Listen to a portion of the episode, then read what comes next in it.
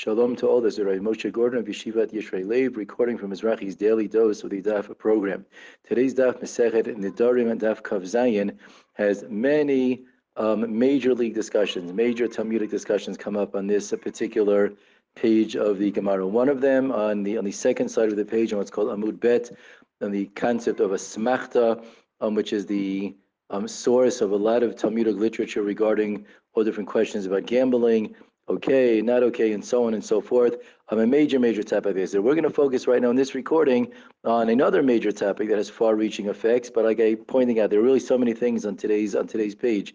Um, but the Gemara discusses on on Kav Zayin Amud Aleph on the first side of the page a story, a story of a person who had deposited a bunch of his documents, documentation that proved his position in a in a court about whatever the case exactly was, and he makes the condition if I don't return within 30 days all these things can be null and void, and you can throw them in the garbage. I'll forfeit the case. An onus, something happens that's beyond his control, um, occurs, and he doesn't come back to the court. And the Gemara says that's it. He didn't come back, and we can we can get rid of everything that he that he deposited with us. Case is closed. One of these sages in the Talmud Rava says, but what do you mean anasu? The person was forced into that. It was beyond his control. Anas Rahmana Patri. The Torah um, exempts somebody for things that took place under duress. And it quotes a, a verse the Chsivit says in the Torah, don't do anything to that woman. The context of that verse in the Chumash is telling us that if a girl, God forbid, is a woman, woman God forbid, is, is raped, God forbid, um, of course, the person who perpetrated the crime is held accountable. But to that woman, you can't do a thing to her, even though she might have been married. Maybe it was a in a quote unquote adulterous situation. No, she was she was forced into that. You can't hold her accountable.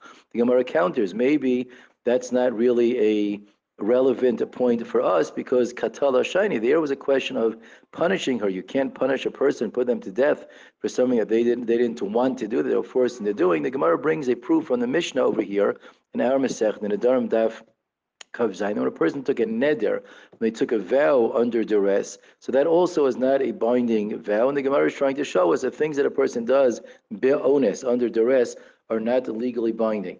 Um, this is a very, very important development of, of, a discussion in our Gemara, is the concept of onus rahmana patri, things that happen under duress.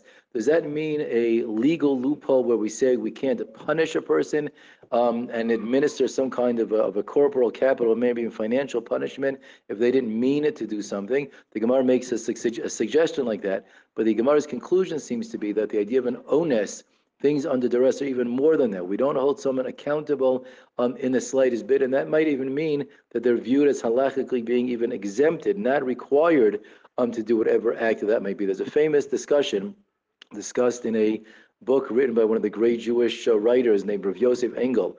When you have a person, for example, this is a, a debate between two of the great Mefarshim, Rashi and Tosafos, a person who was not able to have a bris milah because they realized it was dangerous for their family. They had a number of children, gave a bris, God forbid the children passed away from the, the surgery of the bris milah, and they don't want to give the bris milah to the fourth child after it happened three times. Is that child who couldn't have the bris because of an onus. We can't take a risk like that. Is he considered an Arel? Is he considered someone who didn't have a bris milah? Or we would say, no, this is circumstances beyond his control, and none of the limitations that apply to a Jew who, God forbid, is an Arel, a Jew who is uncircumcised, maybe don't apply to that child anymore because maybe he's not even bound and obligated to have that um, bris milah. There are many, many areas in the world of halacha where that question, how do we view something that a person is be'ones, where they're under duress to do something, where they can't do whatever mitzvah it is, where they can't do um, whatever the circumstance would be, how do we view them? So that is a, a major topic that has, like we said, a lot of far-reaching effects, some food for thought. We should all be blessed with a great day.